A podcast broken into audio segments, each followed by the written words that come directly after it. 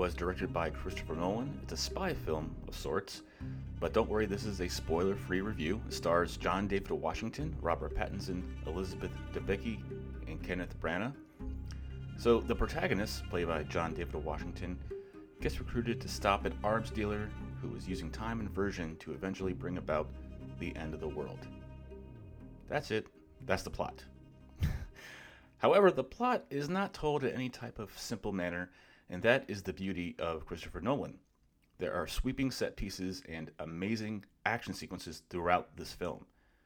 This is Nolan in the pocket doing what he does best.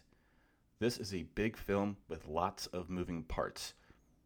So, this is like many of Nolan's other works, like Inception and Interstellar, where it's very entertaining to see how all the pieces fit in the end. However, there are indeed quite a few problems I have with this movie. The first and foremost, which I think is the problem most viewers had, is the sound mixing. Sometimes the score or Foley audio is so loud the dialogue is virtually impossible to hear. Even scenes where it's just two people talking, it was almost a chore to dial in on what they were saying. I think this has become, unfortunately, a key element in Nolan's movies that he first telegraphed when Bane's voice in The Dark Knight Rises was also so very hard to hear, as well as many of the more tense moments in Interstellar.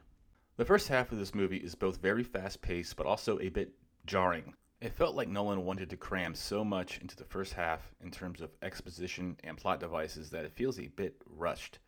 Coupled with the dialogue issue, I found myself having to put pieces together later in the film through context of what was happening.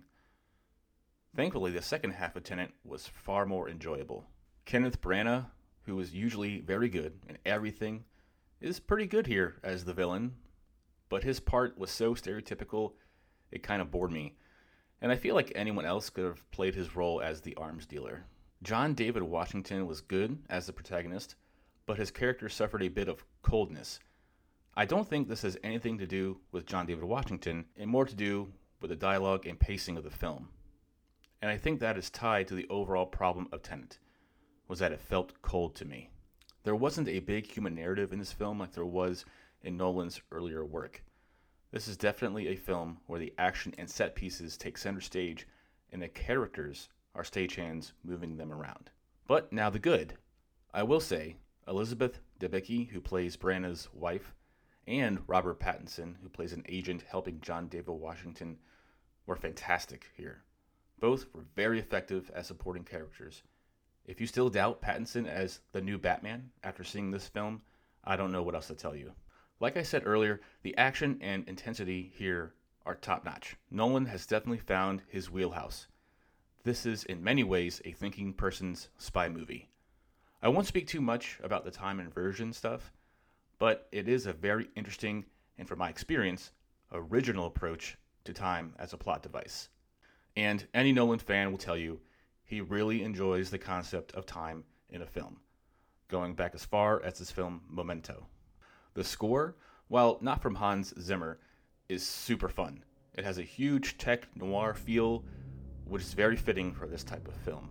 In the pantheon of Christopher Nolan films, this probably won't crack my top three. But I do know I need to rewatch it a few more times to catch the many things I probably missed because while Tenet isn't probably going to be my favorite Nolan film, I still enjoyed it. I enjoyed it because he is but one of a handful of directors still out there making risky, big, fun, explosive movies that challenge viewers. His movies aren't perfect, but that's okay. I love that he takes the chances, makes the mistakes he makes, and tries to bring big ideas to life. I'm going to give Tenet a B. For those curious about going back to the movies, I will say the theater I went to was in a different state from mine because my state is still trying to figure things out. But the theater I went to had their shit together, from the tickets to the concession to the seating.